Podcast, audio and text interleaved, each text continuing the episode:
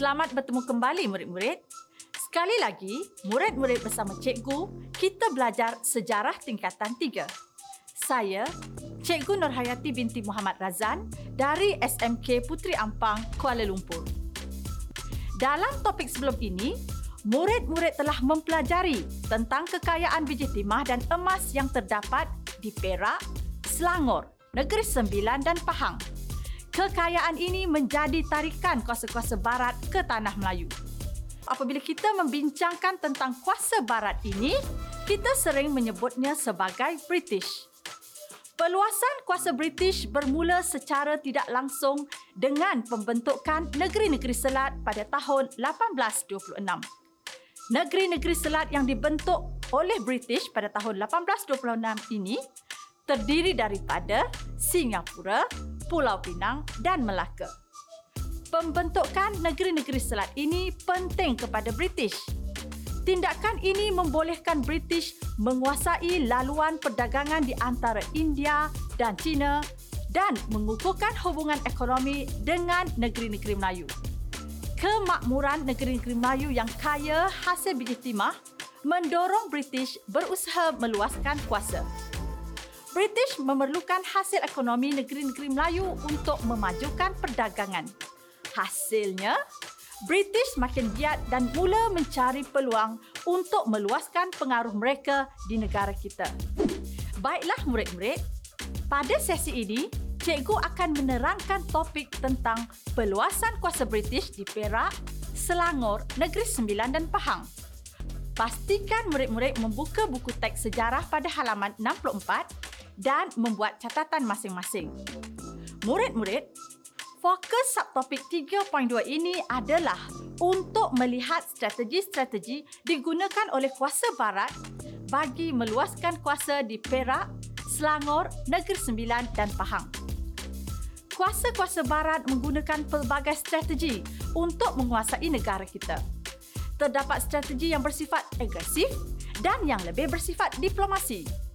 Dalam konteks perbincangan kita pada hari ini, kita akan lebih memahami bahawa British menggunakan strategi yang lebih bersifat diplomasi berdasarkan isu dan faktor setempat.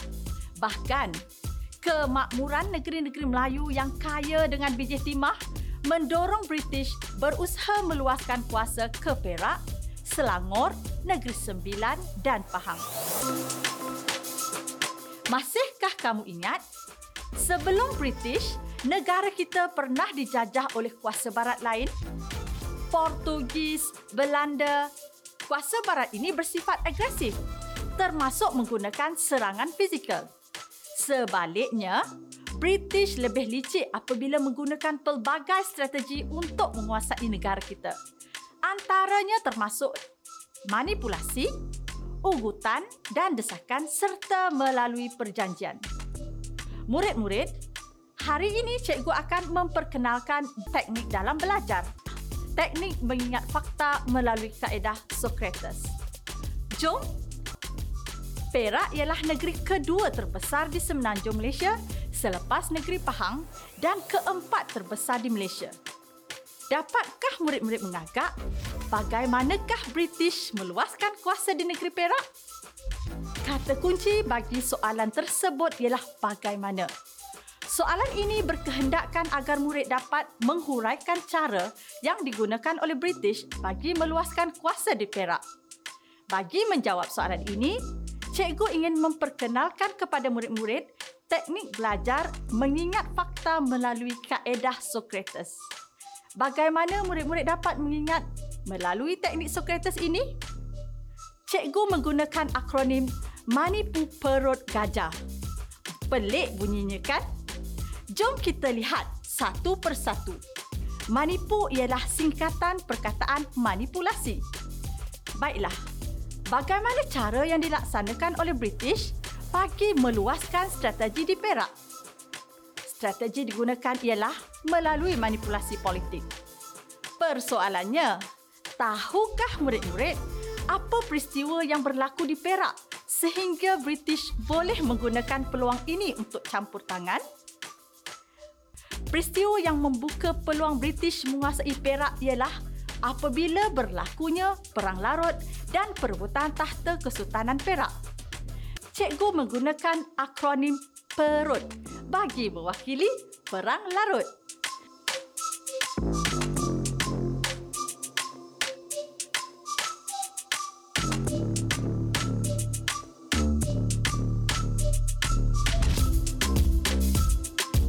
Murid-murid, masih ingatkah kamu dalam sesi pelajaran terdahulu kamu telah mempelajari bahawa Larut merupakan kawasan perlombongan biji timah yang amat penting di negeri Perak pada abad ke-19.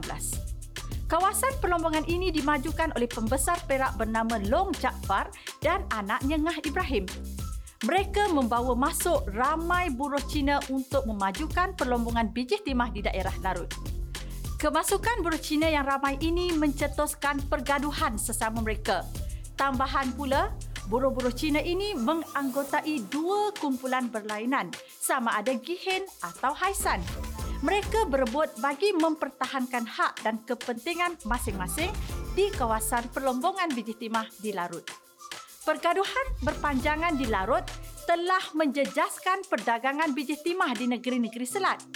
Pelabur Eropah dan pedagang negeri-negeri selat meminta British campur tangan untuk melindungi pelaburan mereka peluang British campur tangan lebih terbuka apabila berlakunya perebutan tahta di Perak pada tahun 1871. Konflik ini melibatkan tiga pihak. Masing-masing menuntut hak ke atas tahta Perak. Tiga pihak ini ialah Raja Ali, Raja Abdullah dan Raja Yusuf.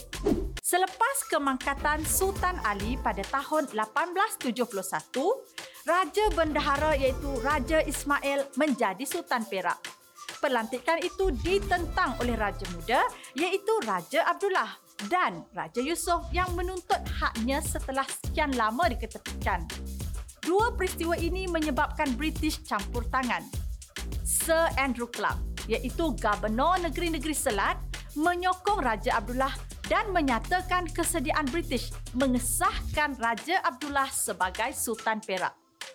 Akhirnya, pada 20 Januari 1874, peluasan kuasa British di Perak diperkukuhkan dengan temeterainya Perjanjian Pangkur 1874.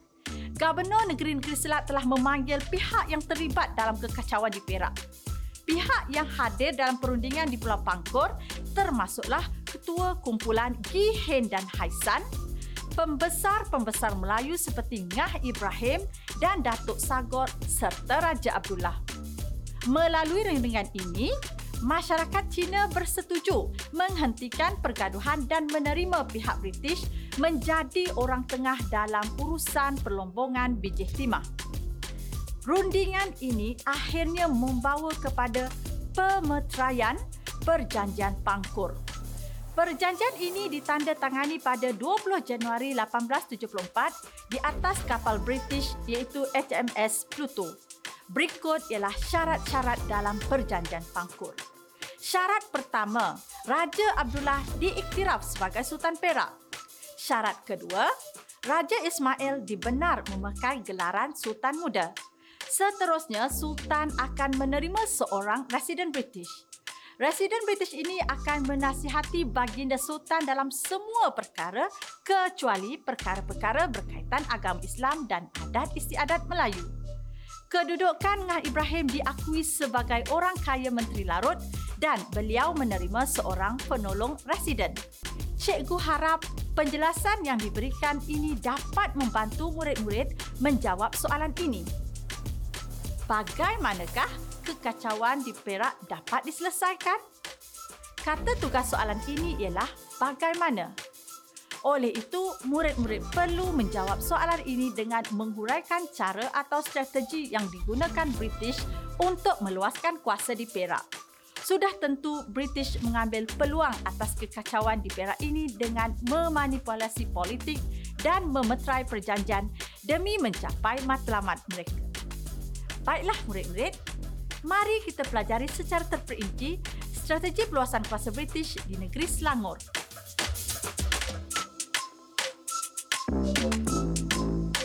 Sekali lagi kita akan menggunakan teknik belajar mengingat fakta sejarah melalui kaedah Socrates. murid-murid perlu perhatikan penggunaan akronim yang akan cikgu kongsikan ini.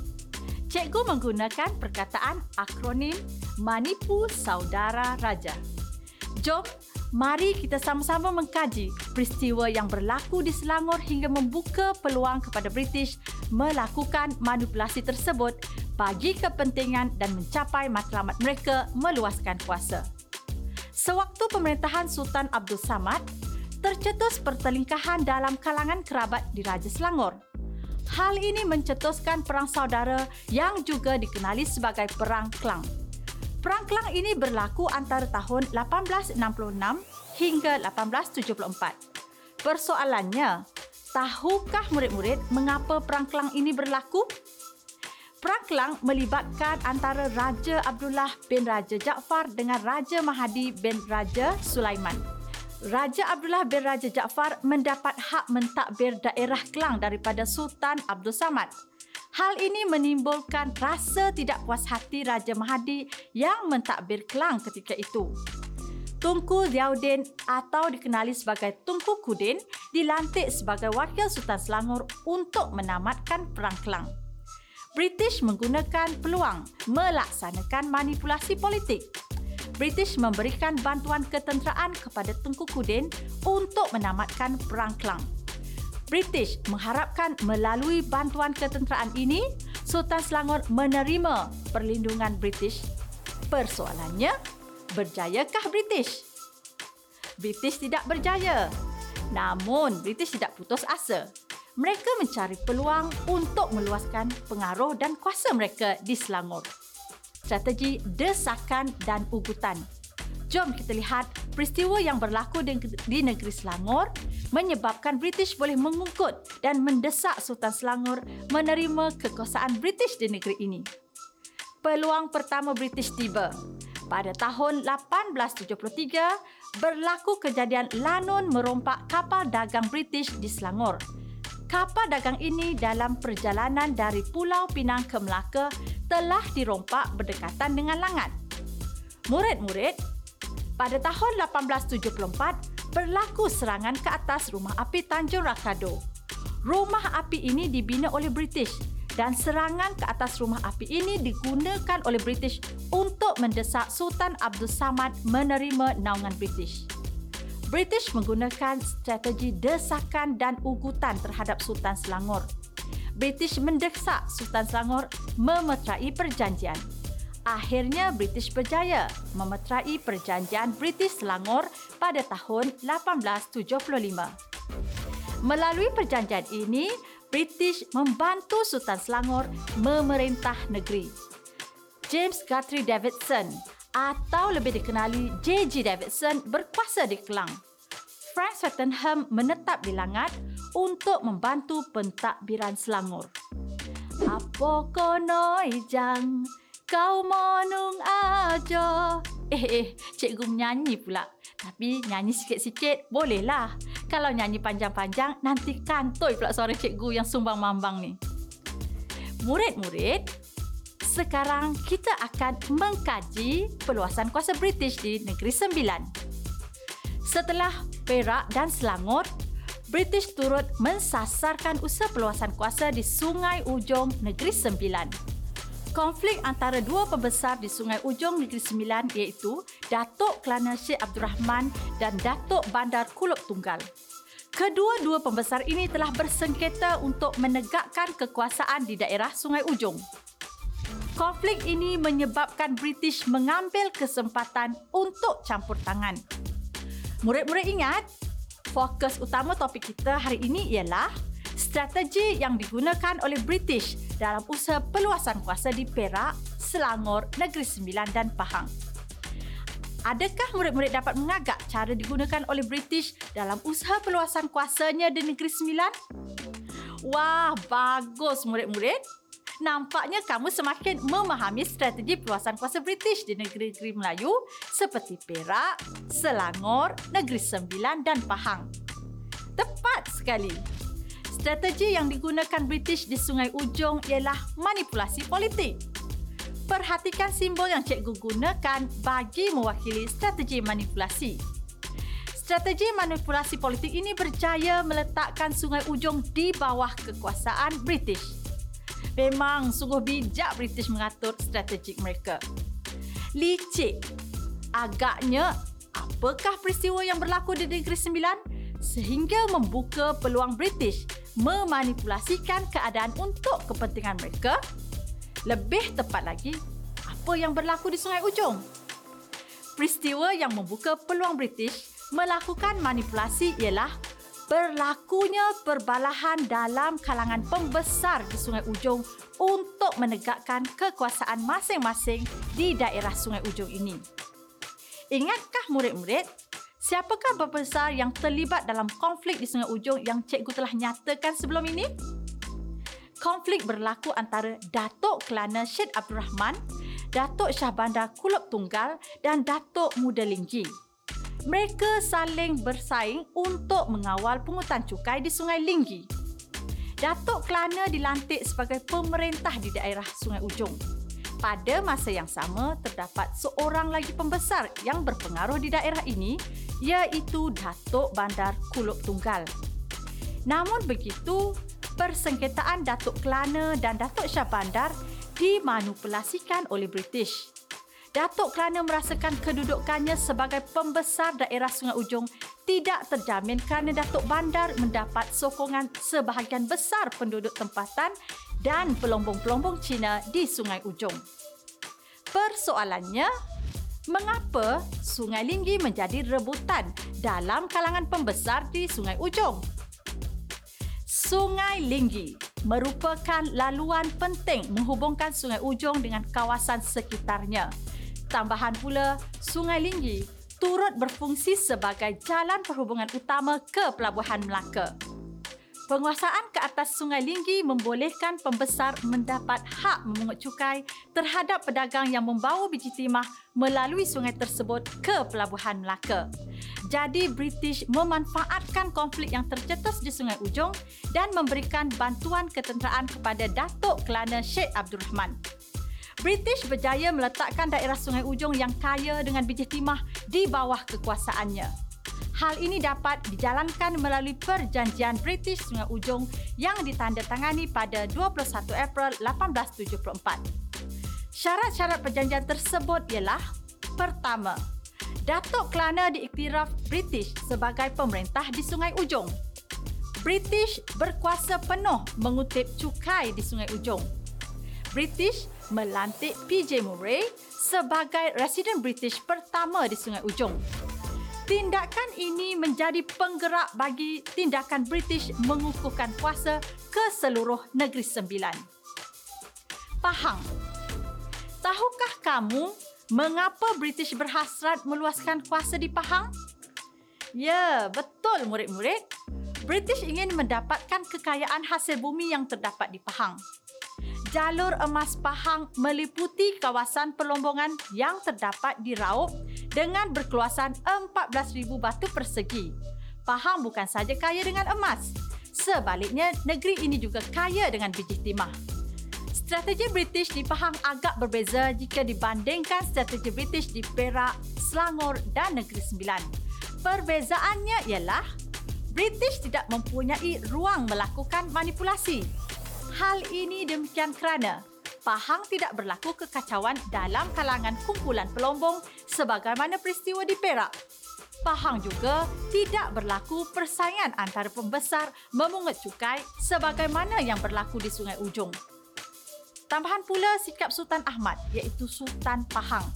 Baginda amat berhati-hati dengan sebarang rundingan terutama rundingan melibatkan pihak British tindakan Sultan Ahmad membawa masuk pelabur-pelabur Eropah dan memberikan konsesi kepada mereka tidak disenangi oleh British. British khawatir tindakan Sultan Ahmad ini menjejaskan kepentingan mereka di negeri-negeri Melayu. British cuba memujuk Sultan Ahmad menerima residen British tetapi gagal. Oleh yang demikian, British mendapatkan bantuan Sultan Abu Bakar dari Johor untuk memujuk Sultan Ahmad menerima seorang wakil British di Pahang. Murid-murid, wakil British ini berbeza peranannya berbanding residen. wakil British mempunyai kuasa seperti seorang pegawai konsul iaitu mengurus dan melindungi rakyat British di negeri lain. Kuasa seorang wakil British adalah terhad dan jika dibandingkan kuasa seorang resident. Tentulah British sedaya upaya berusaha meletakkan seorang resident di negeri Pahang. Persoalannya, bagaimana British melakukan peluasan kuasa di Pahang? Apabila cara ini tidak berjaya mengubah pendirian Sultan Pahang, British mula mencari jalan untuk mendesak dan mengugut Sultan Pahang agar menerima residen British. Peluang yang dinanti-nantikan oleh British tiba. Pada tahun 1888, seorang lelaki berbangsa Cina bernama Goh Hui ditemui mati ditikam di perkarangan Istana Sultan Ahmad. Menurut British, Goh Hui merupakan seorang warga negara British pembunuhan Gohui dijadikan alasan untuk mendesak Sultan menerima naungan British. Sultan dituduh tidak mampu mewujudkan keadilan dan ketenteraman awam di Pahang. Hmm, British, British. Tindakannya memang penuh muslihat rupanya. Sekali lagi British berjaya meletakkan wakilnya di Pahang melalui perjanjian British Pahang 1887 yang ditandatangani pada 8 Oktober 1887 syarat-syarat perjanjian tersebut ialah British menempatkan seorang wakil yang mempunyai kuasa seperti pegawai konsul di Pahang. British bertanggungjawab menjaga keamanan Pahang. Pahang tidak dibenarkan membuat sebarang perjanjian dengan kuasa asing tanpa kebenaran British. Memang, British sebuah kuasa barat yang sangat licik dan penuh muslihat. Kekayaan Pahang dikuasai oleh British malah kuasa pembesar diambil alih oleh pegawai mereka. Untuk mengukuhkan kefahaman murid-murid, mari kita semak semula strategi perluasan kuasa British di Perak, Selangor, Negeri Sembilan dan Pahang.